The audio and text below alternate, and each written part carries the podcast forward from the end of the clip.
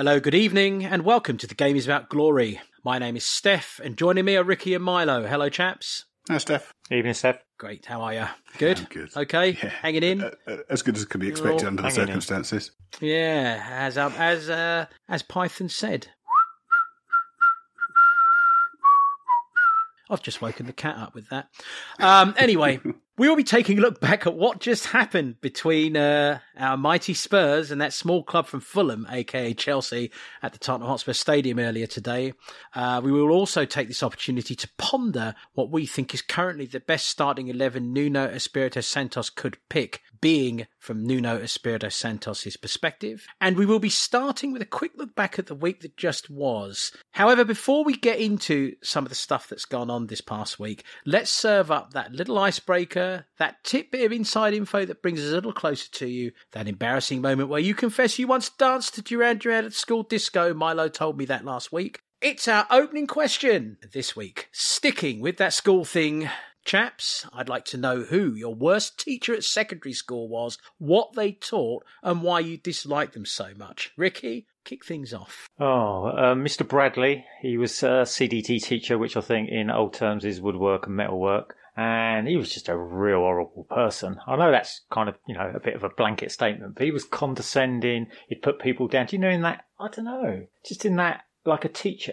In other words, he'd never inspire you to do anything. Most teachers, if they're good ones, should inspire you to do something. He was just a nasty piece of work. Yeah, yeah. Well, that's. Uh, I, I'm sure we can all uh, identify with that, and uh, let's see how much Milo can identify with that. Um, I'm going to give all my teachers a pass. I mean, I wasn't um, the most studious of students, so um, What? I, I, Really? I, I, yeah, I, I enjoyed school, and but I can't. I didn't really put in the, f- the full efforts. Um, so I kind of feel a bit sorry for my teachers having to teach me because it wasn't really until I left school that I kind of had kind of developed my interest in things and kind of re- read that I was interested in learning for pleasure rather than w- when I was forced to. Um, so it was quite difficult for me to pick a teacher. But so the, the one that sticks in my mind, and, and, and he was a bad teacher rather than someone I disliked, was I had a music teacher and I, I can understand why he felt like he did. Basically, he wasn't really interested in, in teaching kids who weren't interested in music. So what he would do is he'd put on a video and then fuck off to another room and play piano with someone who was good at music and left the rest of us to watch Fawlty Towers or uh, Monty Python or uh, you know Blackadder or something else. So I had several years of him teaching me music where I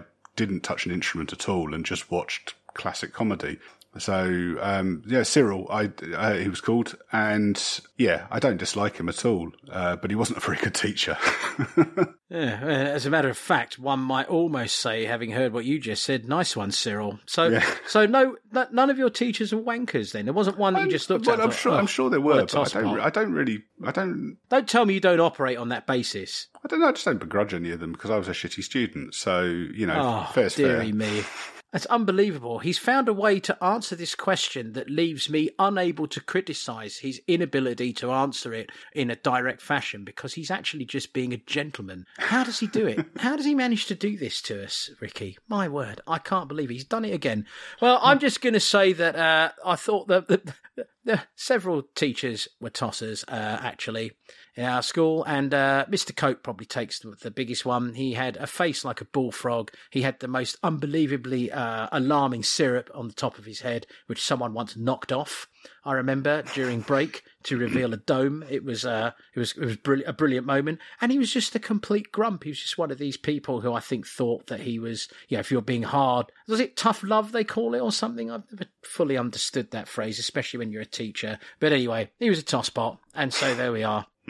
Um, so let's move to the week that was. Uh, and, you know, we do our notes, uh, as I think you're all aware at this point. We, we have a lot of preparation as to what we're going to talk about. Uh, and then something comes, uh, out of the blue, um, so to speak. Uh, and this and Jimmy Greaves' passing was that. I mean, obviously, I think everybody knew that Jimmy was not in good health, but nonetheless, you know, to hear that he had passed away in the early hours of uh, Sunday morning at the age of 81 was was a real shock. Uh, it is, you know, it does seem fitting that it would happen on the day that we played Chelsea. It was the club where he started his career, and I think it's fair to say, you know, along with us, he played some of his best football there too. And and look, the word legend is is overused, but Jimmy Greaves is a legend. It's not an overused adjective; it's a fact. He was quite simply one of the greatest British players of all time. Definitely one of the great greatest strikers ever in football. One of the best players to ever play for, for our wonderful club. He holds the record for the most goals in the English top flight with 357 goals in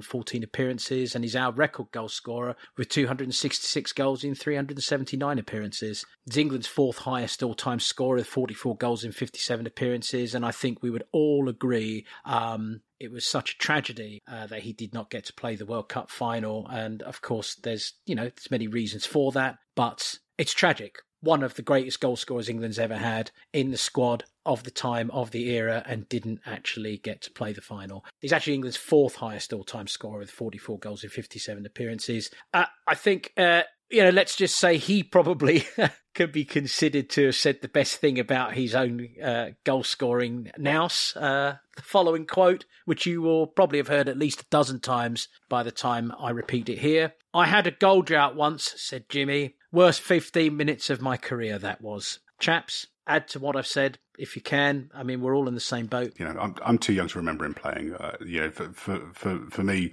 Jimmy Greaves was someone that I watched on Saturday mornings on Saint and Greavsie, and um and I loved that.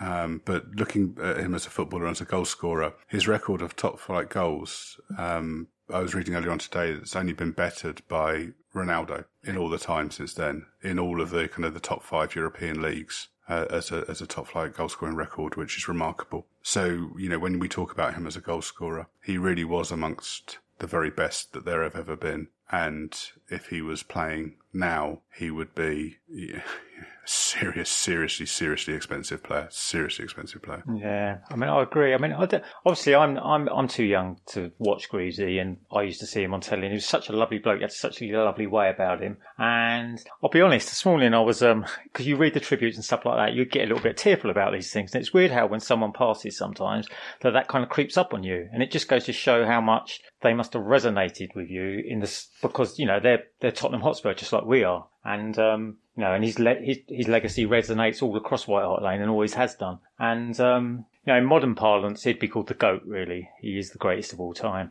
And oh, it just was really sad. And as I say, so many people have got nice things to say about him. And um, I hope I hope we remember him, and I hope we do have a statue at the new White Hart Lane. Yeah, and one thing to note as well, you know, you always hear people bang on about, well, you know, the game is much quicker now, and the game is this, and the game is that. I'd like to remind people that, you know, Jimmy Greaves was playing on pitches that, you know, were like bogs half the time and with a, a, ball that was literally the weight of a medicine ball sometimes. And he was touching it around uh, keepers and defenders in tight spaces uh, like it was a beach ball. You're talking about someone who had brilliant touch uh, with you know some of the worst equipment that you could possibly be working mm. with. Uh, so we can't have that. And you know, I have to say one other thing as well. I, I always felt when I listened to Jimmy Greaves speaking, um, whether it be on Saint Greavsie or any interviews he did, that the sheer honesty and and and and just relatability of the man was enormous. And uh, his autobiography was one of the first footballer autobiographies I ever read as a kid, and I must have read it six or seven times. It really stuck with me. It stuck with me because you know he could have been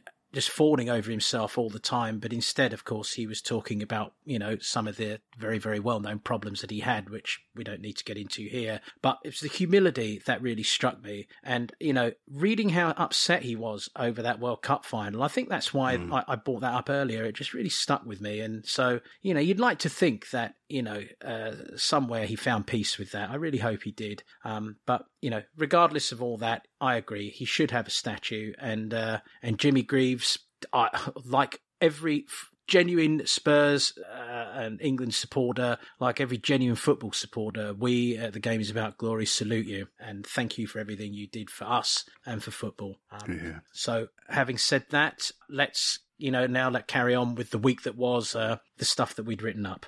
Bryan Gil has been included in the 40 man shortlist, the Golden Boy Award. The Golden Boy is an award given by sports journalists to the best young player in Europe for the calendar year. Previous winners have included Erling Haaland, Kylian Mbappe, Paul Pogba, Lionel Messi, and the absolute best of the bunch by a country mile, the mighty, the incredible, the super legendary Rafael van der Vaart. Chaps, what do we think about young Bryan's chances here? Um, I don't know the rest of the list, um, but um, uh, I don't. I, I don't know. That's I'm not, irrelevant. I mean, I'm not sure. This is a Tottenham po- this is a Tottenham podcast, and you're just going to say that he is the best young footballer in the world. yeah.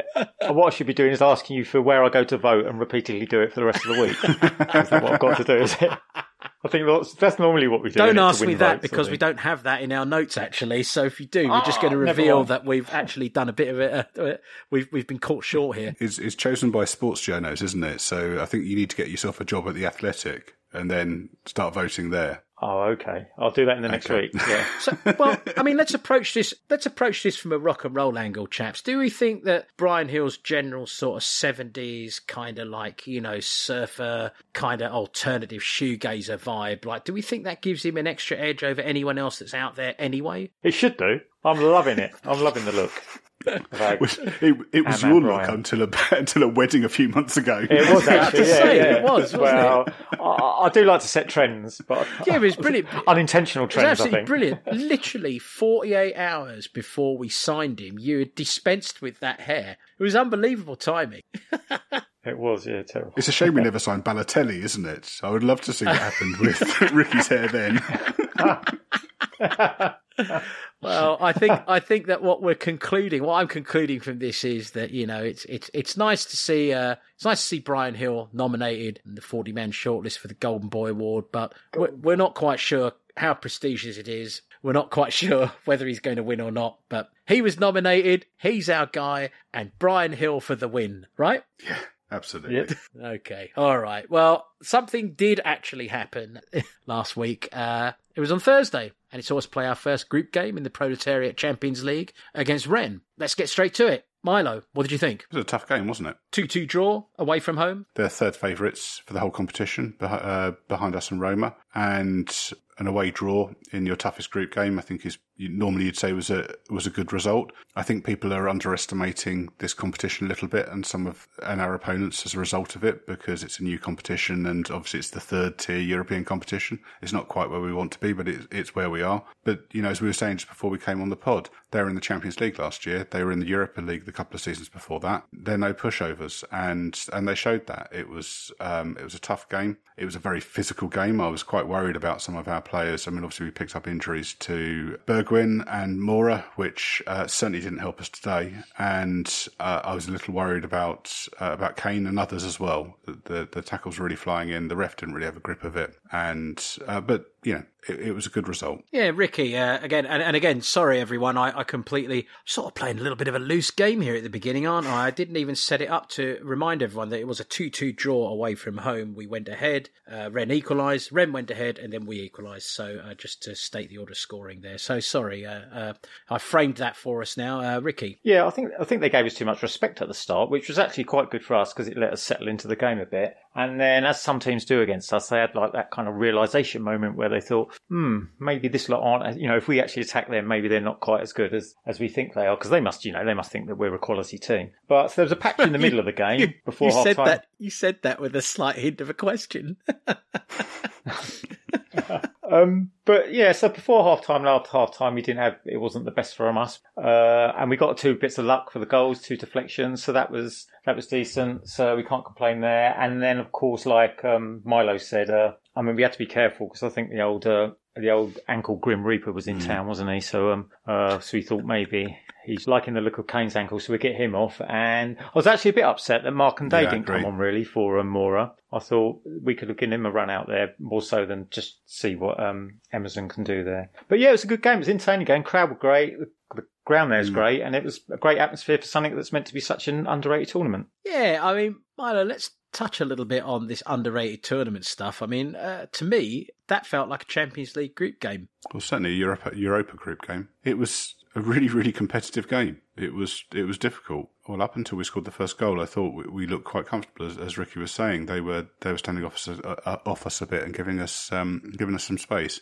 Um, but our goal certainly woke them up, and they, and after that, it, it, we really had a battle on our hands. I wanted to ask you because you've been you've been quite an observer of this, and uh, I specifically wanted to ask you what you thought. No, no, I've, I've uh, and and I say that with with uh, with full respect, because I mean you've called Gollini early doors as being susceptible to, to shots that go low to his left, mm. um, and and and sure enough, I mean to me that first that that first that equaliser was was a great finish, but the more I looked at it, the more I thought, hmm, you know, he's got a point teams are going to aim for that spot and they are going to go for that. And uh, so, talk about that a bit if you would. Yeah. So, I mean, so before he joined, I was um, doing a bit of research. When he joined, I did a bit of research on him and um, and looked, you know, looked at his data and what have you. And it was pretty clear that um, he was a bit susceptible from shots from distance. But I think it's notable that um, all three goals he's conceded for us so far in in the conference have all been shots to his left hand side and all all low shots. You know, it might be coincidence, um, and I think certainly the first one on Thursday, uh, he was late to see it. There was a man in front of him, so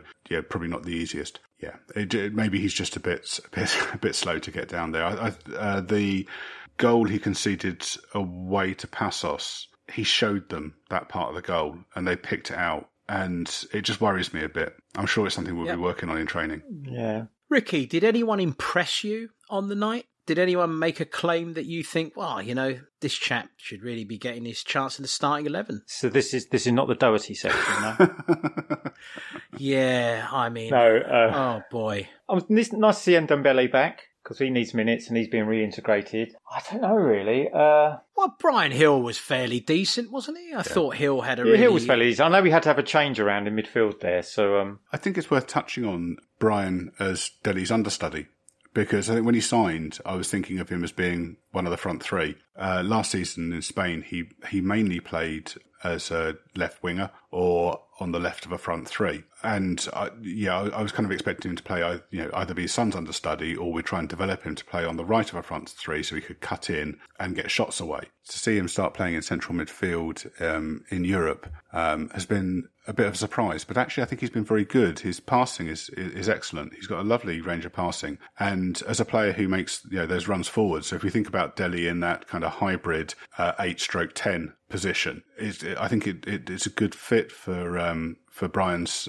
abilities to start there, start play, and then to make those runs forward and, and get in behind the forwards. It's a really interesting option. And if we're being honest, as someone to start play, he's not as gritty as Dele. He probably can't cover the same yards. He can't do, maybe not as niggly as Dele, but as a playmaker, he's a better player. Yep. And it's an interesting option, and it'll be interesting to see whether that's where he develops and ends up playing as the season progresses, rather than where I thought he was going to be playing when we, when we signed him. Yeah, and right now I would agree with that. I think that's a that's a very fair analysis. I think just the, the final thing I want to uh, I want to say about this game, and I want to put this to you if I may. Um, I felt I had to explain this comment to someone, uh, which I thought was uh, in itself rather odd. I had referred in uh, one of the forums that we uh, all contribute to, I'd referred to the result, in my opinion, as a brave performance. And someone got into it and was like, well, you know, the, was it? Why didn't we go for it? Why didn't we put Dele on? Why didn't we do this? Why didn't we do that? You could say that, you know, and that wasn't the bravery I was talking about. What I was talking about was you you go 2 1 down, away from home in Europe, the stadium is rocking, you've t- picked up more injuries, yet we still dug in and mm. we still got a point. That's the sort of bravery I was talking about. Do you agree with me? Do you think it was brave, a brave point in the end of it? Oh, I do, absolutely. As you said earlier, it's, um, I mean, Rennes are no pushovers, and um, that will be our hardest game in the group. And during the game, once again, we're dealing with adversity with both Bergwijn and Moura's going off. So we have a massive rejig going on there as long as, you know, and, and Nuno has to deal with that in game, regardless of what it then means further down the road. And I think Højbjerg came on and that he, I mean, the good thing with Højbjerg, he does look to come on and try and get hold mm. of everything and try and advise everyone, try and direct people. So I think that helped. But of course, you're making formation or personnel changes during a game. You can't really complain when you then still come back from being 2 1 down because most teams might crumble and suffer facing not only conceding goals, but, you know, the adversity that happened during the game yeah. as well. So they played them. I think that's right. So Bergwijn came off for Højbjerg on 30 minutes. So that's not really where you, where you want to be rejigging things. And Ndombele switched sides and he'll move move forward, as we were saying. I, I thought Ndombele um, had less impact on the game when he switched sides. So once he was in the Dele position where he's getting forwards, he was doing uh, he was making less passes. So I thought uh, Ndombele's best period of the game was the first thirty minutes, and he faded a bit after that. So you know, force change there, and then you know, get to half time, and then Lucas is off within ten minutes of the game restarting. So we never really got any rhythm going there. We never really got a chance to to play what we were planning to do or what had been talked about yeah, really tough. Uh, Nuno can't buy a break at the moment. Everything that could go wrong is going wrong, and uh, I'm sure I'm sure we'll come back to this uh, when we talk about the next game. But um, yeah, just so unlucky, so unlucky at the moment. I was just going to say the other thing you have to realise is that that defensive triangle is like Tanganga, Rodon, and mm. Skipp, and they're like really mm. young kids. So you still have to think of the environment they're in there, and um, you know it's hostile. It was a hostile place. Not it's not like Galatasaray or somewhere like that, but um, but still, we still went two one down, and we kind of you know we kind of have to rely on those players. They are the players we are relying on. So and I think one positive, and say back to your comment, Steff, about it being a brave performance. Quite often in Europe, we've seen us go away to teams and underestimate them. Well, actually, not even go away. We've done it at home as well. Um, yeah, th- think all, all we've got to do is just you know pass it around and we'll win, and no one has to break a sweat. And I don't think it was that type of performance. I think um, I thought we started quite well. I thought we were playing well. Um, the move for the goal, the opening goal was really good, and we were on it. And then events changed that and Rennes up their game. So yeah, it's it wasn't a complacent Spurs performance where we're underestimating our opponents. I thought I thought we played quite well, and Rennes are a decent side. They're going to do well in this tournament. Yeah, it was no Dinamo Zagreb, was it? No. I mean, that's the point. And I think that, you know, really, and we're going to be getting into this in the next section of the show as well. You know, this is something that our supporters currently, uh, I believe, have to get a grip on. You know, there is actually seems to be, I mean, I, I don't know about the, the, the, the ankle Grim Reaper. I think there's just a general Grim Reaper floating around. And I think that we're getting a, a, a whole, um, you know, shed ton of bad luck mm. uh, right now. And and again, at the final whistle on Thursday, I actually thought, wow, we've got out of this really well. You know, yeah. again, just to, to recap for people, you know, we did go ahead with that great move, as you say. Kane put one uh, beautiful ball around the corner for Moura, It was lovely, and uh, and and and you know, we I think we earned that luck. We earned that deflection. You know, then Rennes equalised with th- that goal. They go ahead, and then you know, Højbjerg's in there to to finish. So two two, we leave there and then we all start realizing that oh we've actually got out with the point but we've picked up you know another couple of injuries mm. uh, and this is before one of traditionally on the calendar our biggest home games of the season one of our biggest london derbies a massive game in context of the season. And once again, we're wondering who's going to be fit on Friday. I mean, I, I joked about it being a roots maneuver, uh, uh, you know, pre-match, witness to fitness, but that's what it was, mm. you know. And so, you know, and so then, yes, we are now at the stage of the, the pod where we're going to talk about the game against Chelsea at uh, the new Tottenham Hotspur Stadium today. Um, uh, I'll, I'll, get in there early and say the result was a, it was a three 0 defeat in the end of it. We'll get into the context of that, and before we get into any comments on the game. Uh, let's note that we, uh, you know, as ever, trying to do the right thing, I think, and trying to be part of uh, positive solutions as opposed to negative outcomes. We uh, engaged in what was billed the world's first net zero carbon football match. I, I think the concept of a net zero carbon football match is is, is possibly fanciful, um, but as an objective, we've got to start somewhere. You mm-hmm. know, so for you know, fans were encouraged to leave their cars at home and eat plant-based food inside the stadium. Um, I, I, I remember thinking to myself, how many Chelsea supporters are going to eat a veggie burger? I was going to guess six in total. Um, and, you know, again, we should also note that, you know, both teams are wearing kits that this season Nike have been making from a load of old trash, uh, specifically recycled plastic bottles. And, uh, you know, again, all jokes aside, I think it's a great initiative. And I think it's, you know, really good that we are trying to be part of a positive solution as opposed to, you know, carrying on with things mm. that are going to be uh, negative outcomes. Do we agree with that, uh, that take on this? Yeah, absolutely. Yeah. Um, I was reading up on this earlier on today, and evidently the club doesn't send any waste to landfill normally, considering you've got you know, 60 odd thousand people in a stadium and they're eating fast food and drinking beer and what have you is, is pretty impressive. You know, if you think about it, you know, you can't take much into the stadium. So pretty much everything in there is, uh, you know, very disposable, isn't it? Um, in terms of, you know, kind of reference and, and, and also we're trying, you know, the club are trying to get people there for, for longer and spend more money in the, in the ground, or what have you. So the, the amount of waste that's created on, on a match day must be huge. So to, to do that, um, yeah, it's some achievement. I was thinking about on kind of the net carbon thing, though. I'm not sure whether we managed to offset flying players from South America to Croatia and then from Croatia to uh, to London for this game. But this probably right. probably doesn't count. the inconsistencies are everywhere, but of course, again, again, you have to start somewhere. I mean, you're right, but you have to start somewhere. Fair's fair. If we look at the lot down the road, they've done a lot more to reduce their air miles over the last couple of seasons than we have. Uh, uh an excellent point. And uh, on that note, uh, a moment's appreciation for Arsenal's commitment to uh, not engaging in European travel this season. Thank you very much. well done to all the people at the Emirates Stadium and Arsenal Football Club. Well, well said, Milo. And I love that. I love that warmth and, and, and a spirit and, and, and, you know, neighbourly appreciation. I think it's very important. Um, mm-hmm. But you know, I had a whole bunch of stuff that I was going to joke about. I mean, I, I, I, I'll toss some of these lines out. You know, you know, did we see a sustainable future on the pitch? Actually, that's yours, Milo.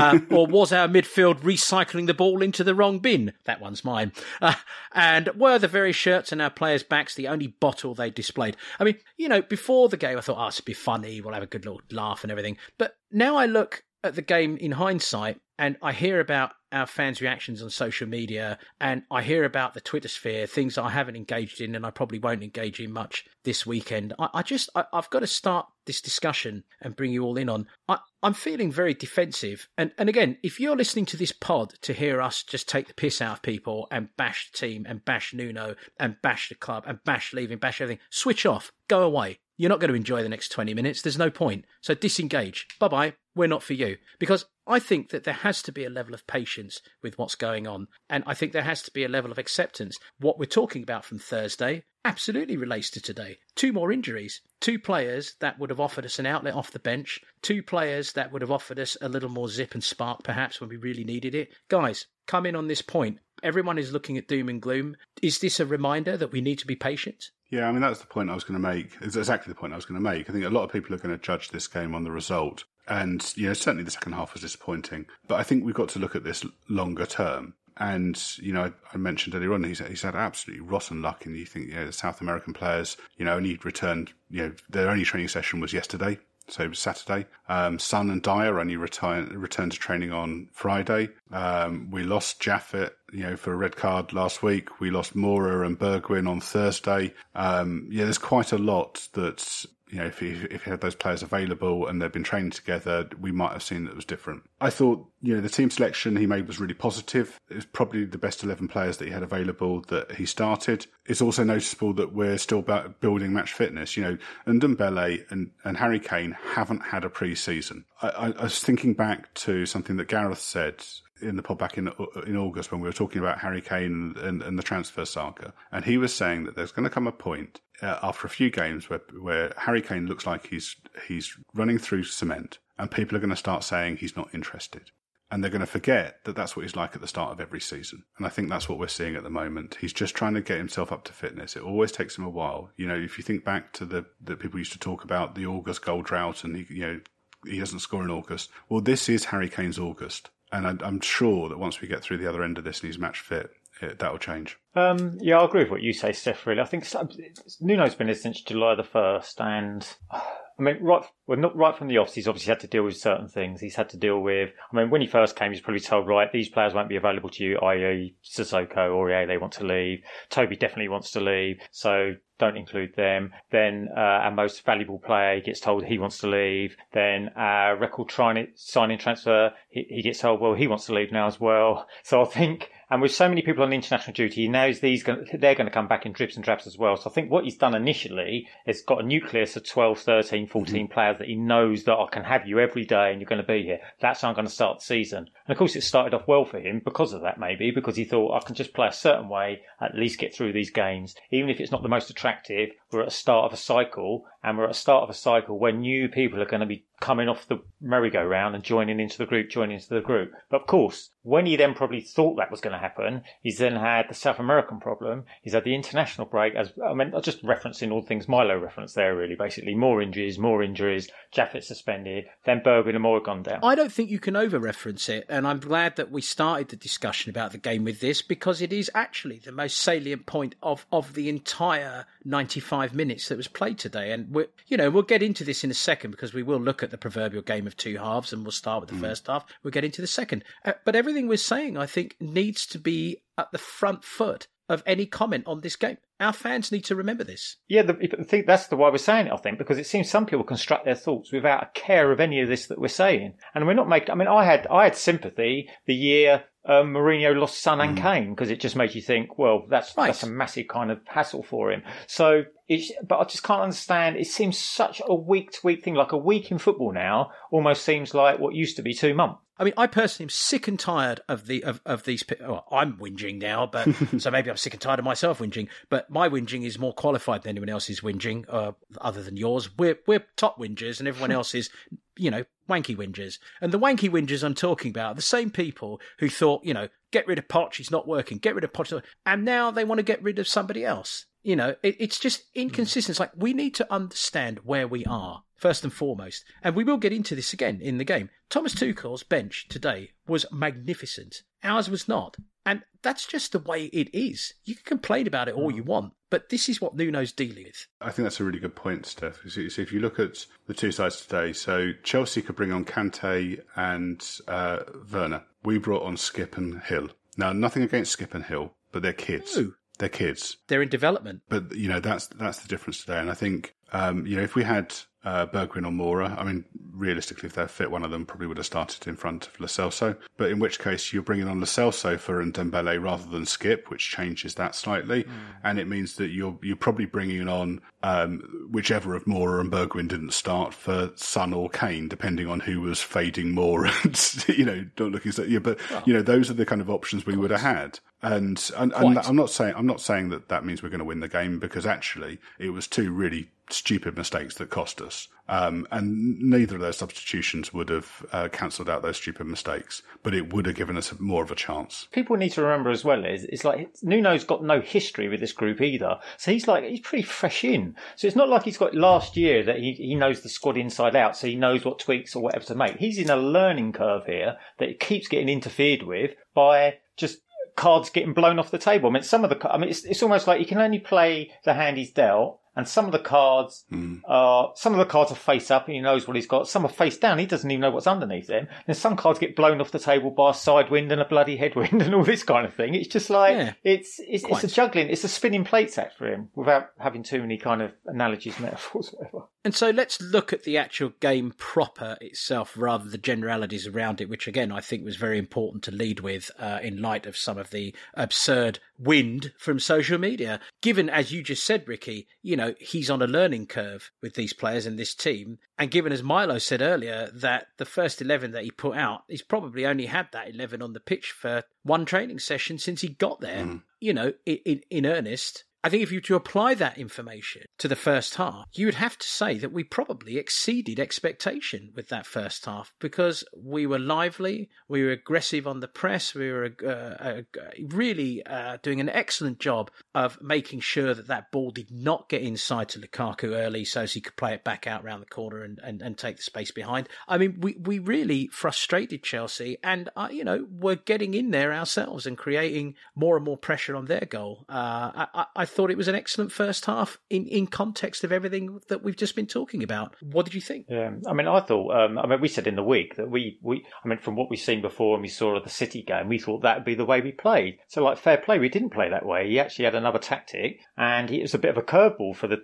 tactic maestro Tuchel. I mean, he wasn't sure how to necessarily mm. deal with it from the off because we just went three against three at their back on their back line, and I think maybe that's why Kane started left because he he kind of looked at the matchups and thought, well, let's play the fast fast guy's son against the old guy, and maybe Kane can bully the kind of weaker guy. So maybe that's why those two had switched around. I mean, but um, it's a fair play. We weren't playing what we thought what we all thought. So at least that shows some expansive thinking from Nuno, and he maybe played that way as well because I think, the, as, as Milo said, um, the best eleven players played, and that was a good starting eleven. Mm. There were all plenty of talent on the field there. I was really kind of quite. We look strong, we look talented. All of the players have got ability, but of course they're still just a group of players at the moment. They're not necessarily been knocked into any kind of shape because Nuno's not had no time with them, and he's had not much much training ground time with them either. Yeah, I think that's right. Yeah, before, before kickoff, I was kind of speculating on you know, whether it was going to be a 4-4-2 with a diamond or, um, you know, was it 4-3-3? But if it was 4-3-3, who was where? Was Dele playing in the front three or was it going to be Lo Celso or was it, you know, there were so many different permutations. It was really difficult to pick out what we were going to do.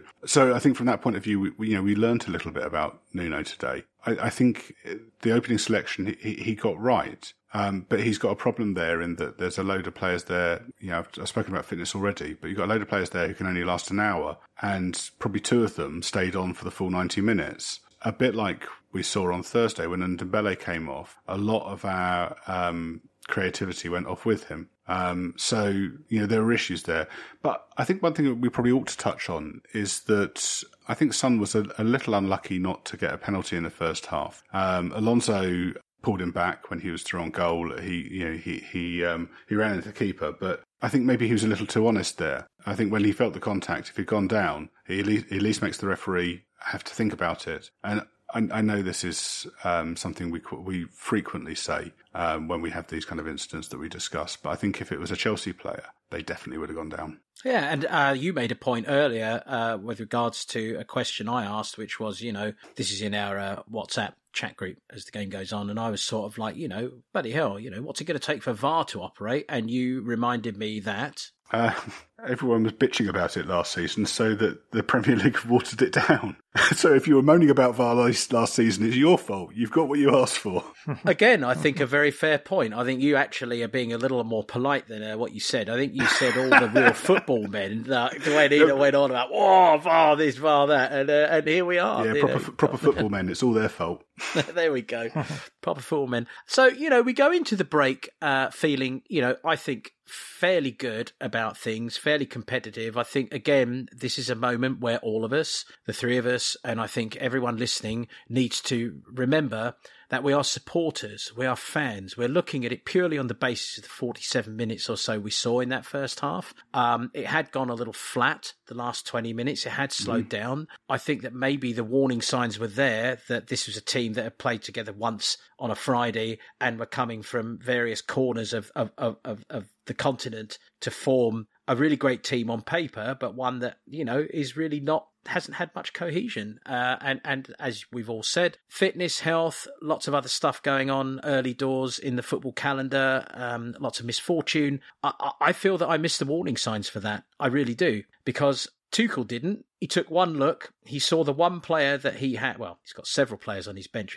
but he saw the one player that could make a difference. Boy, oh boy, uh, I've got to say, I thought the second half was uh, as much about N'Golo Kante taking control of the football match as it was us really hitting a wall of fatigue and not having the, the, the, weapons on the bench that Thomas Tuchel had. And I think, again, you have to give Thomas Tuchel immense credit for making the right mm. substitution at the right time. Yeah, I think that's right. I mean, um, Mount had a very quiet first half. He'd barely been involved, had he? So, uh, from that point of view, it was a reasonably easy decision. Kante um, made it far harder for us to press and gave them uh, more options in midfield. Um, but in terms of changing the game, I think it was two stupid mistakes from us that changed the game. Take those mistakes out of it, and it stays nil nil. I don't know. I, I, don't know. I don't know how that half plays out. But we gifted them two goals, and mm. Chelsea are one of the best sides in the world right now. You know, you can't afford to do that. Because I mean, considering how we were in the first half, I was a little disappointed that, considering we've had a 15 minute rest at half time, that we didn't come out and at least show quite a good bit of energy right at the start of the half. I mean, obviously within five minutes, um, uh, Chelsea had scored their mm. first goal, and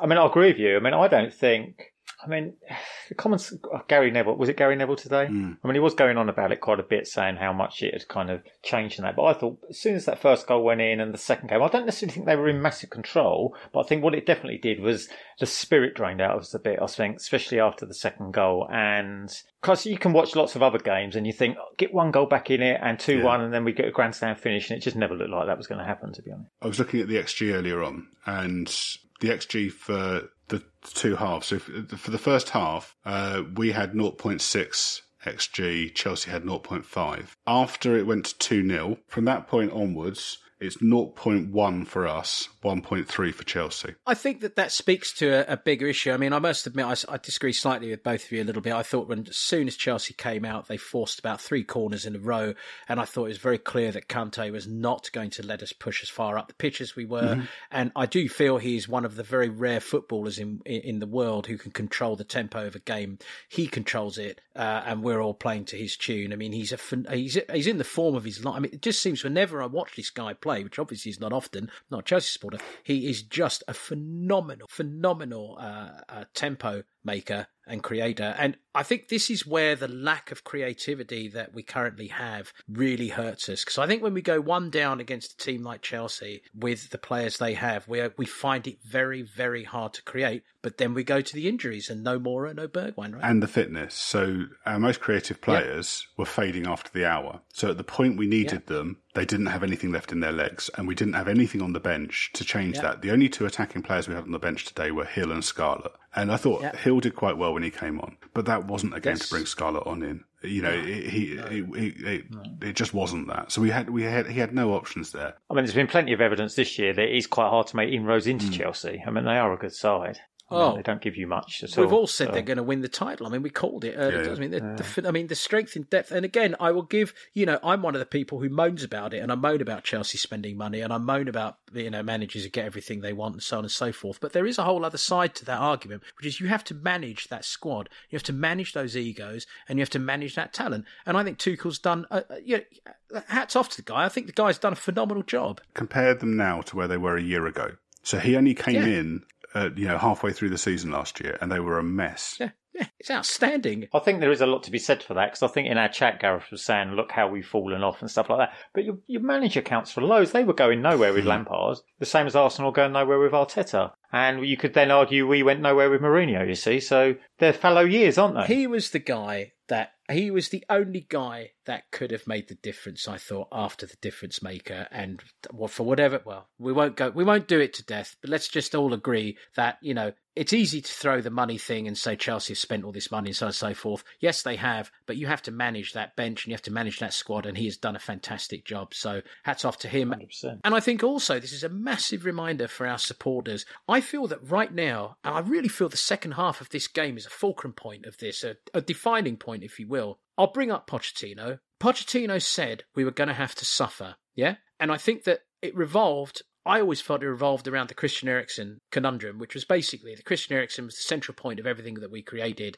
in his time. I think he saw that Christian Eriksen was not going to be at the club forever, and I think that the warning bells were sounded then. That's where we are now. So we can all complain about lack of creativity, even I'm complaining about it, you know, a little bit, but we have to accept this is where we are because we had five years of that. Mm. And we are in a new era and we are not going to have a Christian Eriksen. We are reliant on other ways of creativity. And as you said, Milo, if those avenues are hurt or tired or, you know, this, this horrible like conundrum where it's all of it at once and the manager's got a dark cloud over the dressing room in terms of injuries and fatigue, this is what we're going to have to suffer. I'm going to do it again. I did I did this when we were talking about Rennes and started picking out picking off the next uh, item we're going to discuss. I'm going to do this again now, but picking off the next item it. we're going to discuss. I think that the selection today was brave. I think most of us were surprised when we saw it, and I think um, in the league at least, he's got to be he's got to give this a chance now and try and play this or very similar. I, I, would be bringing in one of Moura or Bergwijn for Lo Celso, I think. But other than that, I, I, think this is a settled side. He needs to stick with this.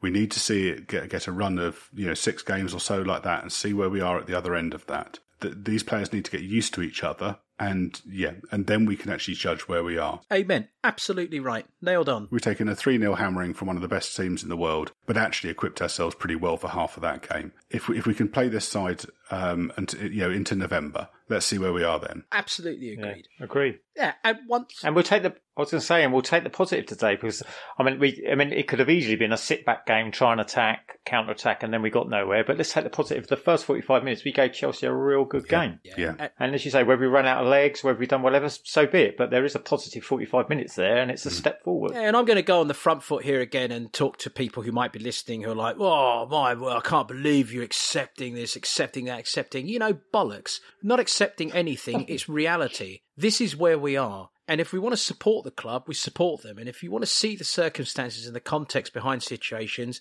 that's what needs to happen now. Because for all the top of the league we were last season in November, we were never trying to be as adventurous as we did with the selection today. And I completely agree with you, Milo. We need to give this manager the chance, and we need to give this squad the chance to get fit and to have not just a run of games together, how about a run of fucking training sessions together where they're not having to either go and, you know, to bloody wherever, where did they go? Croatia to, to train or whatever. We were joking last week about having to send fullbacks to be cohesive with centre backs. And I mean, you know, this is not the way to prepare for these games and for the biggest, you know, league in the world. So, you know, again, yeah. if you're one of the moaners, check it and look at the context. By the way, that being said, how good was Romero today? Yeah, excellent game, didn't he? He did. Yeah. It was good. And all the fears that we had that he was going to like go steaming through people like the 515 to Manchester didn't do any of it, did he? He was aggressive. Uh, he even uh, showed some of the uh, instincts that you were talking about in an earlier chat this week of really wanting to get forward. And you said you were hoping, Milo, that uh, you know that Nuno would develop that. I mean, if he gets to have more than one day with him on a training pitch before the next international fucking call up, then maybe it'll happen. Uh, you know, I mean, I'd say, I mean, if there's any team that I want Romero to go steaming through people, it's Chelsea. So you know, one part of me is disappointed, but. Um, I thought he did. I thought he eyed a couple up today, but didn't actually go through with it. I did. Maybe, maybe he was just yeah getting the size of them, thinking uh, yeah, Battle of the Bridge too. Yeah.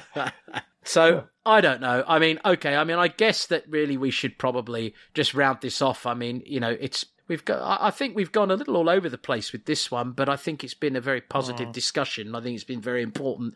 It feels like it's the game is about glory's responsibility to stop the fan rot I mean, it really does. I mean, it just feels that way. It's been building and building, and so I'm, I'm glad that we were able to do that. Uh, you know, in closing, let's just uh, have a, a, positive and a negative thought. Um, I'll say in 30 seconds because that's what we write here. You, we all know that it will never be in 30 seconds. Do the best you can, though. Three, two, one. Milo. Uh, positive was Nuno's team selection. It was a really good one, and you know, and was positive.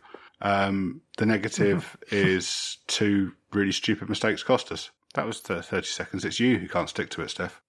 um, my positive is um, it doesn't look like we've had any injuries today, so we can roll on to next week with um, hopefully uh, some training session where more and more people are involved. My one negative is actually is we've got a fantastic stadium there, and I just think occasionally it'd be good if we could kind of just kind of get a bit of a kind of long-winded blue white mm. army going and something just to try and maybe motivate the players because it's it's a real cathedral there, and it looked quiet today to me. Careful, I don't know if people careful, on the hands. Careful, you're getting into Basil Fawlty's territory there. He was having a good old uh, flap about that, wasn't he, earlier in the week? Didn't sound like the City game though, did it? When we played City, it was absolutely deafening. Well, yeah, I can understand how Chelsea kill the team spirit, but sometimes that you just hope the fans would like rise above it. Yeah, so uh, the positive was the team selection, the intent, the attitude, and the endeavour of the first half. The negative was how all of the uh, injuries and and you know this ridiculous international situation conspired to, I think, basically knacker us in the second half and put the kibosh on it. And I believe that's me at 15 seconds. So I now am going to take 15 seconds of silence to bring us up to the 30 and show that I can stay. I'm just time. amazed that you managed to do it with only picking one of each. Normally, you give yourself a, a couple couple of extra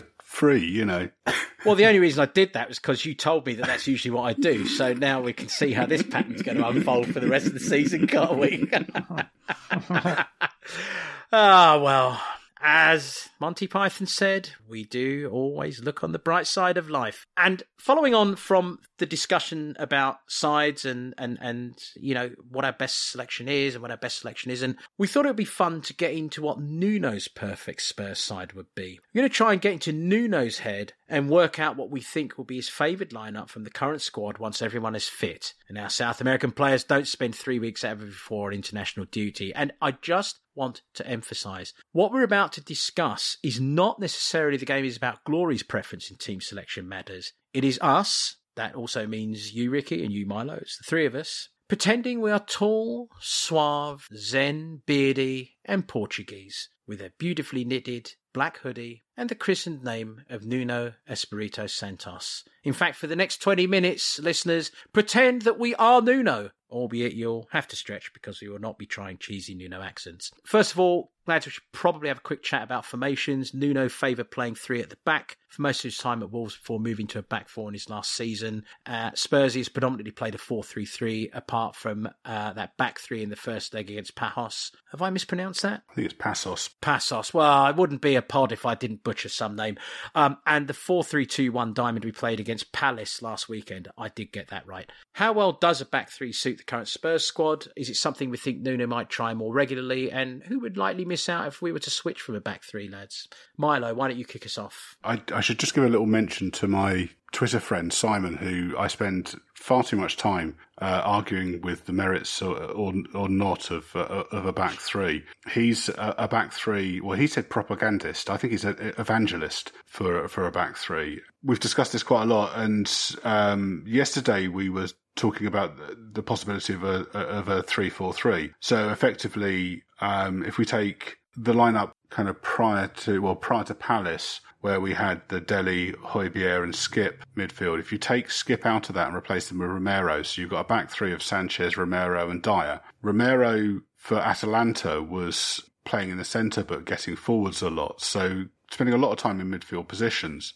And I think that 3 4 3 then looks quite similar to Nuno's 4-3-3, but maybe with an upgrade in the player at the base of of that midfield or kind of most advanced from defence. So I, I, think that's something that would be quite interesting to see. Um, I could also see a three-five-two actually with um, Son and Kane at the at the tip and a three-man midfield, and um, that might be a way of getting the holy trinity of um, Højbjerg, Lo Celso, and and and, Ndombele, or you know take Lo Celso out that and drop Dele in there. That might be a way of doing it as well. Be interesting. But from from both of those formations, we need to see a lot more from our fullbacks they need to be getting out forward and they need to be creating. But remember, we've not seen Nuno do. Uh, have we seen Nuno play that uh, uh, three five two? Yeah, he has done that before. Yeah, yeah. I'm just throwing that out there as ways that we might be able to line up as a back three. I do think it gives us a problem because uh, in that unless you're playing a front three, the forwards we've got don't really fit it. So so Moura and Bergwijn aren't particularly suited to playing in a front two. I was just say, I'm quite a fan of. Uh, I mean, well, I mean, in the current setup, I'd be quite a fan of um,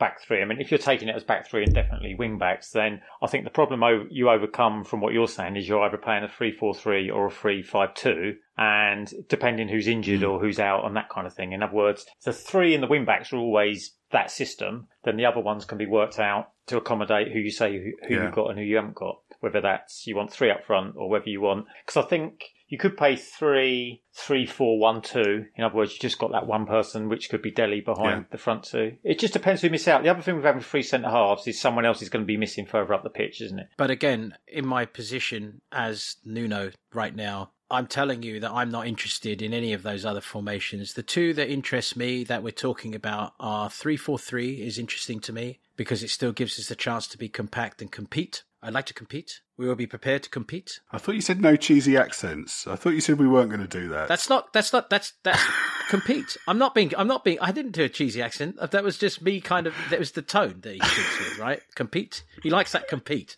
So I could do it. I, anyway. Um, but and I also like the fact that with a with a, a three four three, I'm able to um, I'm able to keep the lines quite tight, so I can keep the connections with you know there's uh, the players aren't getting too distant from each other, and we can push push as a unit and defend yeah. as a unit and all that. So, but I still think um, I still think boys that I, I think four three three for me. I, I, mean, I think the thing about it is that he spent he spent all the preseason playing four three three. That's been his preferred formation in the league, unless it's been forced away, uh, forced for, unless he's been forced to change. So I think it would feel that a lot of that preseason was wasted if he moved away from that now. I mean, as you, I mean, as we've said before, it's early days, but um, I mean, I think like you said before, Milo, he wants our fullbacks to get forward, but of course, that's only ever going to happen when we then yeah. feel kind of secure and safe enough. Because you'd think with wing backs they might be able to get forward more because there's three centre halves, but not necessarily. I mean, all I mean when we were super secure with uh, Toby and uh, Jan, uh, Rose and Walker march up and down the wing all day long, just yeah. as Liverpool do basically. I mean, they don't play over three, so I think you just need to get if that's going to be your tactic, you need to get to that stage where um, you know you're powerful and secure enough. I do just, think you know, it, sort, it, it suits or it fits all of our fullbacks apart from Davies, doesn't it? Really.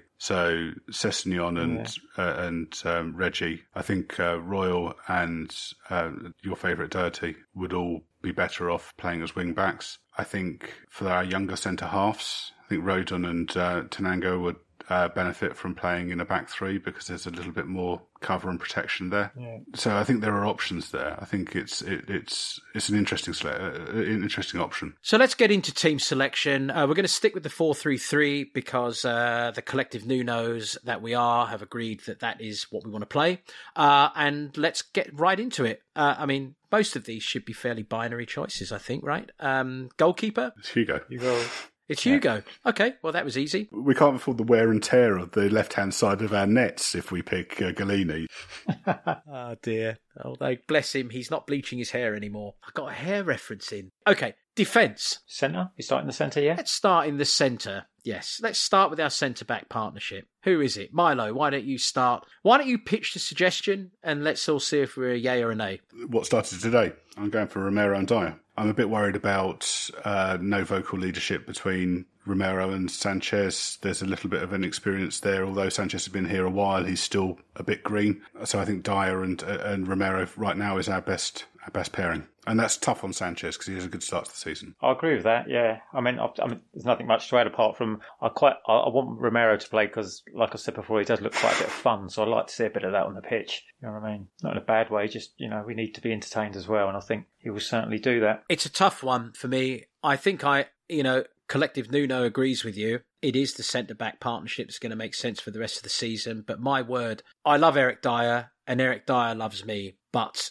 I really do look forward to seeing Tanganga and Romero together in that central defence at some point uh, because the levels of uh, energy and aggression are going to be fantastic. But again, we can't live without Eric Dier right now. Uh, there's no two ways about it. And I think realistically, that's a pairing you're probably not going to see till next season or possibly the season after oh, that. I think yes. what we're looking at here, I think, is what our best side is or best Nuno side is this year. And and and ja- ja- Japhet's a project, isn't he? He is, and 16 games in at that. So I agree. That's a great central pairing. Uh, Ricky, do you want to suggest our fullbacks? Well, I think it's. I mean, it's going to be a bit boring, isn't it? But I think it's today's two fullbacks. It's um, Royal and Reggie. Um, I think Reggie's done it. Reggie's showing a bit better class defensively now. I know he's been asked to do a bit more defensive work, and we'd like to see him get forward because he's proved that he's got a good cross on him. Uh, Royal early showing looks good. He's obviously got he's got a great engine. He's um, He's another front foot defender, which is good. I think in some games, obviously, Japhet might play when maybe it's a bit more defensive or a bit more of a tricky customer because he seems to deal well with them one on one situations. But um, yep. yeah, just the two boys at site today. Great. Okay. Uh, now we move on to probably the, uh, the, probably the biggest conundrum of of, of our you know collective Nuno uh, selection uh, midfield. The midfield three. Ricky, why don't you start by suggesting who the three should be, and we'll all play off you. Well, um, I mean, if we're counting with what's actually gone on this season already as evidence, I think Dele's got to play, Højbjerg's got to play, and now Tanguy's back into the fold. I think he would as well, because I mean, people are crying out for creativity, and he does seem to be that man. The other options will have mm. to wait their turn, I think. Um, I think Tanguy. I don't, I mean, He's come in with I think Tanguy today. You've come in with a blinder. He did. I, I just don't, I think um, his defensive contributions fine today. I don't see much problem. I mean, he can't. He's, he's obviously not going to be the same as Højbjerg, but he, then he can't be. I mean, he has to deliver the other part of his game as well. I just, I, he's not like Matt Le just cruising around in midfield, mm. not doing much, is he? I think he works quite hard. I, I agree with that selection. I think that's, um, I think that's our best three. One thing I would be interested in seeing is uh, Ndombele at the base of that three. So you've got a ball playing, deep sitting midfielder, and then two Harriers harassing and closing down and pressing in front of them. Um, so you get the turnovers, you can get quick balls, but also you've got someone to take the ball off defence. I'm not sure it's what Nuno's going to do, so maybe that's why we have to uh, exclude this from that. But I, I, think it would be a really interesting selection, and I think if Ndombele was on his game and pinging balls around and being able to receive the ball under pressure, roll his man, get past them, carry the ball upfield, it'd be really exciting. It is okay, Milo. Uh, you can have these thoughts, and you will have a minute of your own to express this as well. It is uh, something that can work if we want to compete. What's Eric Cantona got to do with this? I don't know. It's a kind of hold on. I was trying to, I'm trying to decipher that. Steff. Uh, so, so all I heard was something about sardines and trawlers. I'm not quite sure what all that was about. Trawlers, yeah. Oh my god, the, the, Oh, the love, the love is not happening for me and my wonderful array of accents today that I said I wouldn't unveil, but I am. I was just going to counter what my uh, just a counterpoint to what Milo was saying. I mean, the only problem with that, I mean, I like the idea of that. If Ndombele at the base there is, is that Romero goes wandering. Mm. I wouldn't trust them Dembele to be the one like spotting that that's happened, and then like filling in maybe if he had to when Højbjerg's That's just true. kind of on red That's alert true. for all that kind of stuff all the time. Yeah, I agree. But we're all agreed. I think that uh, what we're uh, currently settling on, it feels to me, is that we're settling on Dele, where he's been playing, uh, and we're settling on Pierre making the switch to the deep space, and we're switching on Tanguy uh, to the other side. So that's the three. Something we might see develop as the season goes on. I've mentioned it already, but Bryan in Dele's position might be something we see as the season goes on. I do not believe Nuno will do that, and let me. I'll explain to you why. I think that Nuno really, first and foremost, wants the work rate to be etc. And Dele covers more yards, and I think that that's the statistic that's appealing to him the most. I like your I idea. I agree with that, but it is something he's done. He's done it a couple of games now, so we've seen it twice. And you know, maybe it's something if if Ndombele falls out of favour and he's got someone more hardworking on that side, then maybe that might be something that happens. I don't know. He's definitely been seduced by Dele's work rate and effort, though, hasn't he? And, quite rightly, he's been very good. And uh, now we move to you know the forwards. It seems as though they probably picked well two of the forwards picked themselves. I mean, let's just agree that Kane and Son picked themselves when fit. Yeah. So now we're just looking at the third option. And again, I think we're probably down to two players given Nuno's preferences. Am I correct? I think so, and I think Nuno prefers Bergwijn. It's it, when they've both been fit. It's who's picked. I think Bergwijn is um, a bit more disciplined. Um, I think probably follows instructions better, and he's got better vision. Moura is a real threat running from deep. He's a great option to have in the squad, but I think Nuno prefers Bergwijn. Yeah, I agree with that. Yeah. Yeah. There's there's really not any. I, I can't add anything, anything to that at all. I think that's good. That's our side. Do you think that a fully fit Nuno side and indeed a fully fit squad has enough of the type of creativity that Nuno is seeking to inflict damage this season? Um, well, it depends what your thoughts are on how creative you think Nuno's teams want to be. Because I know you, Milo, were a, a bit concerned about. I mean, if we're playing in the kind of Liverpool way, where we play through midfield but in a powerful kind of way, rather than a you know a kind of intricate kind of way, then it's usually a lot of the burden then goes less on the creativity, but um, on the front three to provide goals. So I'm using create. I'm using creativity as a loose term. I mean that that that would be Nuno's version of creativity. Is kind of what I'm saying. I mean, I, I think Ndombele's performances this week have probably clouded this, and I think if we were recording this a week ago, I'm not sure we all would have picked him. In terms of what Nuno wants, I think and Ndembele.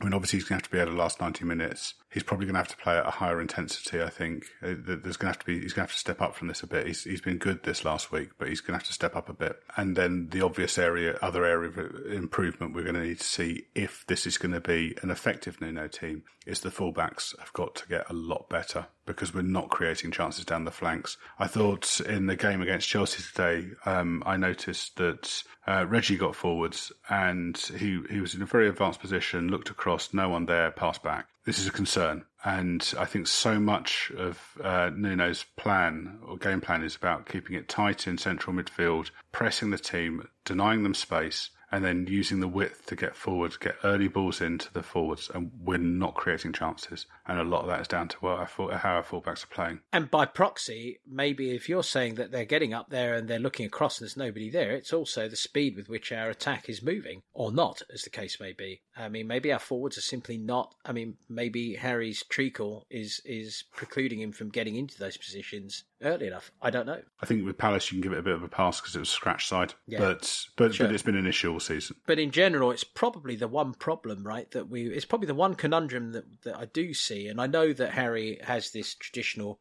you know, uh, time of being, shall we say, um, a little slower than usual, a little more lead, lead legged. And look, again, I think that nobody gets battered more than this guy. I mean, in, physically, in terms of football matches, he gets battered and, and, and bruised and so on. But it is an issue, isn't it? Uh, you know, his style versus what we're looking to do. Yeah. And it's how to make it work. If if we are agreeing that Liverpool is a template here, Klopp's Liverpool is a template, the difference in quality of fullbacks is marked. Yeah. And um, you know, unless we can get fullbacks or get our fullbacks to that level, we're not going to kind of we're not going to reach their levels. Yeah, or, and alternatively, we Yeah. have to find another way. Yeah, as in would change style, change formation, or Ndombele might be that because Liverpool don't have an Ndombele in central midfield. They don't. And I mean, the irony is that we talk about Liverpool, well, we are talking about Liverpool, and I think that we've all agreed for some time that that is a template that we've been looking to take on. I, I personally feel that even Potter is looking to do that early, and I think we talked this uh, a few pods ago. The irony is that Liverpool have addressed their number nine issue in terms of Firmino. They went and got Jota, who was uh, a player that performed excellently, Nuno, and uh, that, that, you know, Nuno really helped become the player that Liverpool paid all that money for. And, and, and I somewhat wonder if that type of forward is, is uh, you know, systemically speak, going to be the long term answer if we're going to continue to play this way. I mean, it, it is it is a question I think that, that is worth mm. asking because Harry is dropping into place. I mean, today was a fine example. It's exactly you know, we talked about going up against young defenders, old defenders, so on. But at the end of the day, if you're looking to break quickly and you want people to be getting in there, he's obviously thought, well, Sonny's Sonny's speed, he'll Yeah. get there. He'll be fast. I, I was wondering during the game today as to whether Kane being deployed wide is um, could be a permanent or you know the longer term future for him. And again, before we came on, we were talking about some of the strikers we were looking at in the summer, and I wonder if this was something that was being thought about there, playing a front three with Son Kane playing off another striker.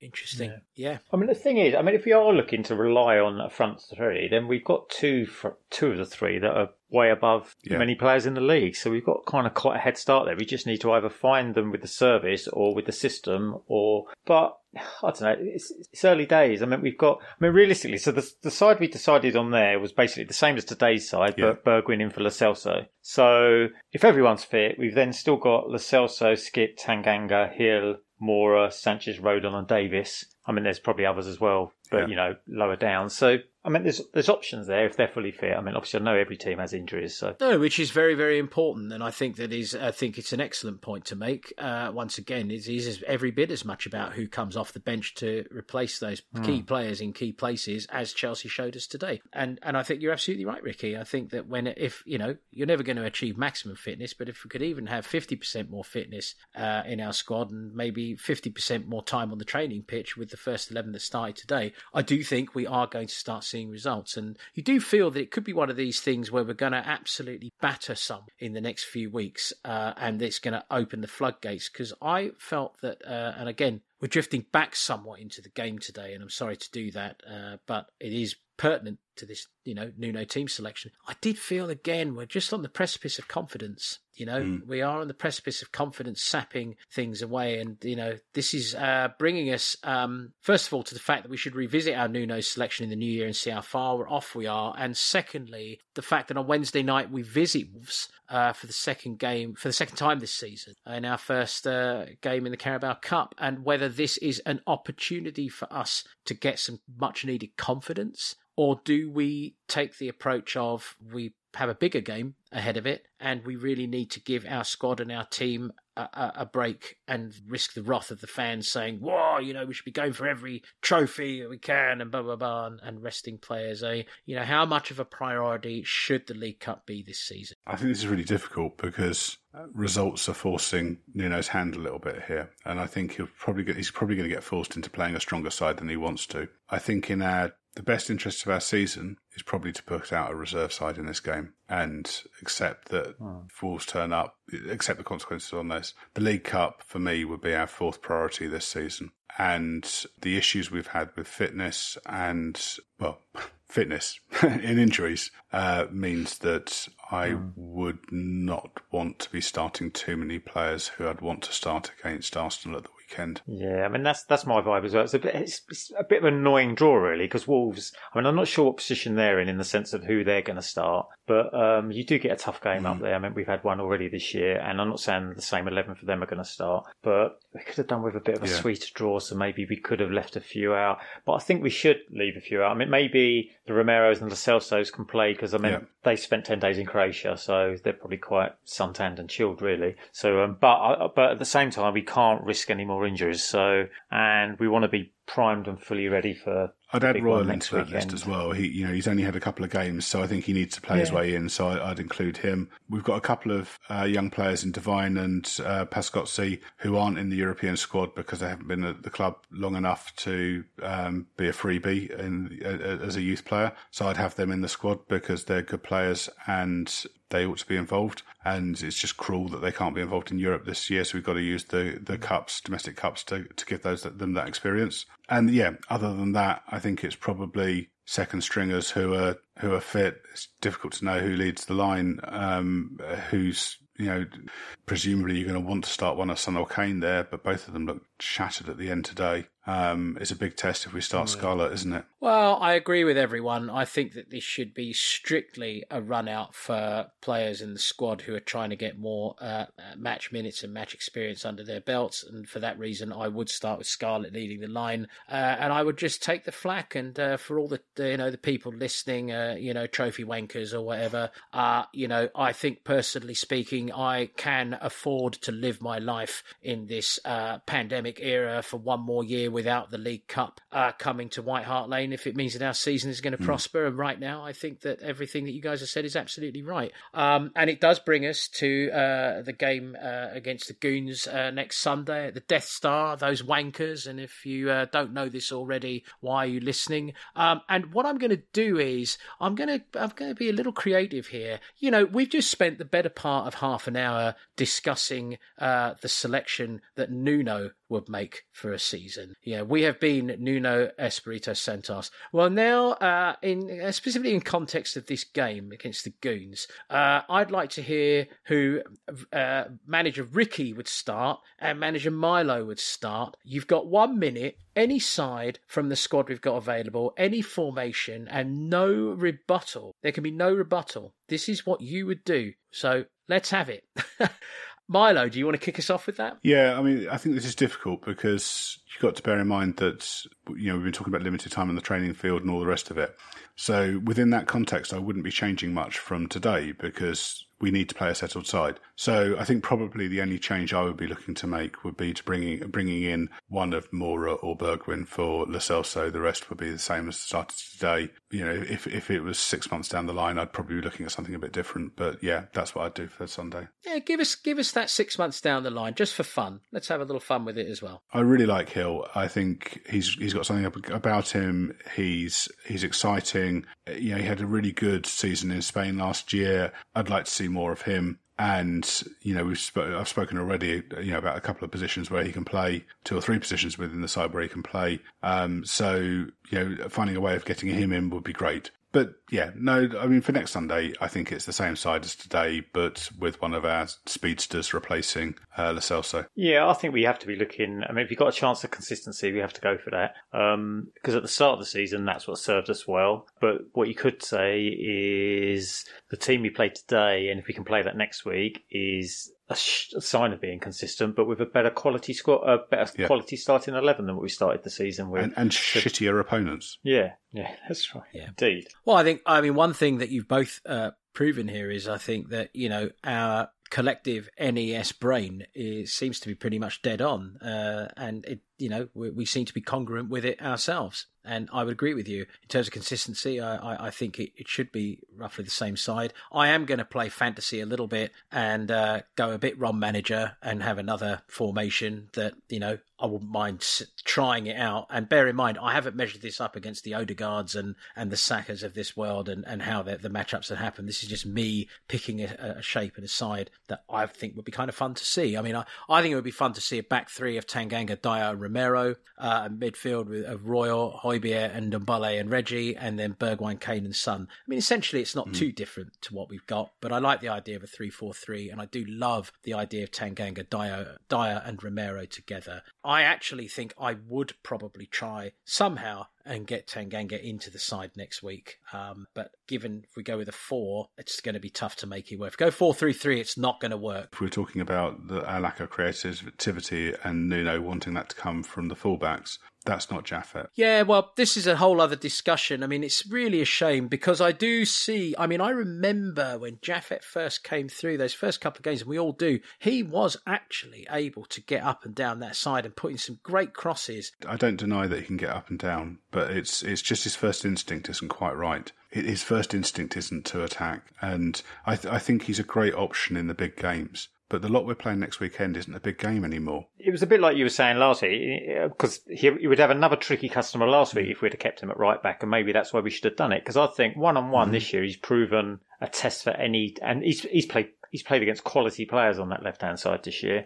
I think what we're concluding here is, and this is a reminder again to all the whingers out there, the whingy wankers, being a football manager is not easy. Picking the best 11 is not easy. If you think it is, why don't you apply for the job the next time? And why don't you see if you can do better? Other than that, let's just all enjoy the game as it is and appreciate that, you know, Nuno is working as hard as he can to get the results he can with what he has. So, one thing I would say on this briefly is, I say we, we touched on the Wolves game um, and playing a, a, second string there, but I really do think that um, the 11 that started, the start next Sunday, if they can have the week together on the training ground practicing together and getting used to each other, we'd really see the benefit of that because they've never done that. They've had one session together. So if we could split the if we could split the squad into two and have one side preparing for for Wednesday and uh, one side preparing for Sunday, I think that would be a real boost.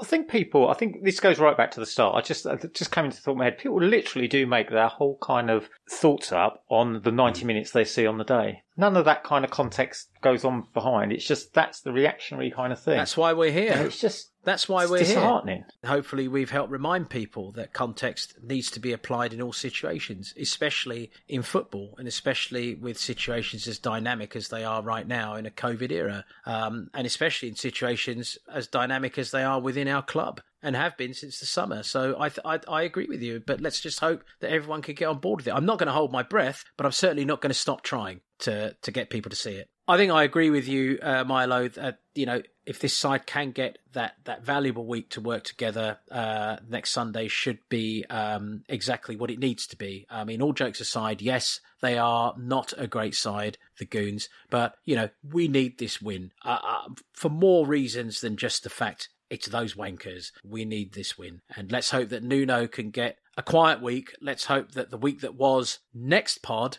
is two minutes long. And let's hope that we are celebrating a victory over those tossers at the Death Star. Uh, with that, uh, let's bring this uh, lively and uh, full of context and uh, patience chat to a close. Uh, thanks, lads. It was Cheers, a lot of fun. Cheers, Steff. As you might have guessed, detectives out there, we'll be back next week with a look back at our games against Wolves and them. In the meanwhile, you can find us on Twitter and Instagram, so give us a follow, say hello. If you like what you hear, have a dig through the old archives and hear all the wonderful stuff that there is that will delight your ears. If you've listened this far, gosh, you must really like the pod. So we'd appreciate it in return if you would tell all your friends on Twitter, Facebook, and Instagram about this, despite the fact I've just spent the better part of an hour moaning about Twitter, Facebook, and Instagram. However, being the wonderful football hypocrite I am, it really helps us when you say nice things about us on these mediums. So go on, give it a shot, get out there, write your good stuff, say your good things about us. Uh, and again, those reviews and the Apple Podcast site are really helpful too. So please keep those coming. As always, thanks for joining us, and we'll see you next week.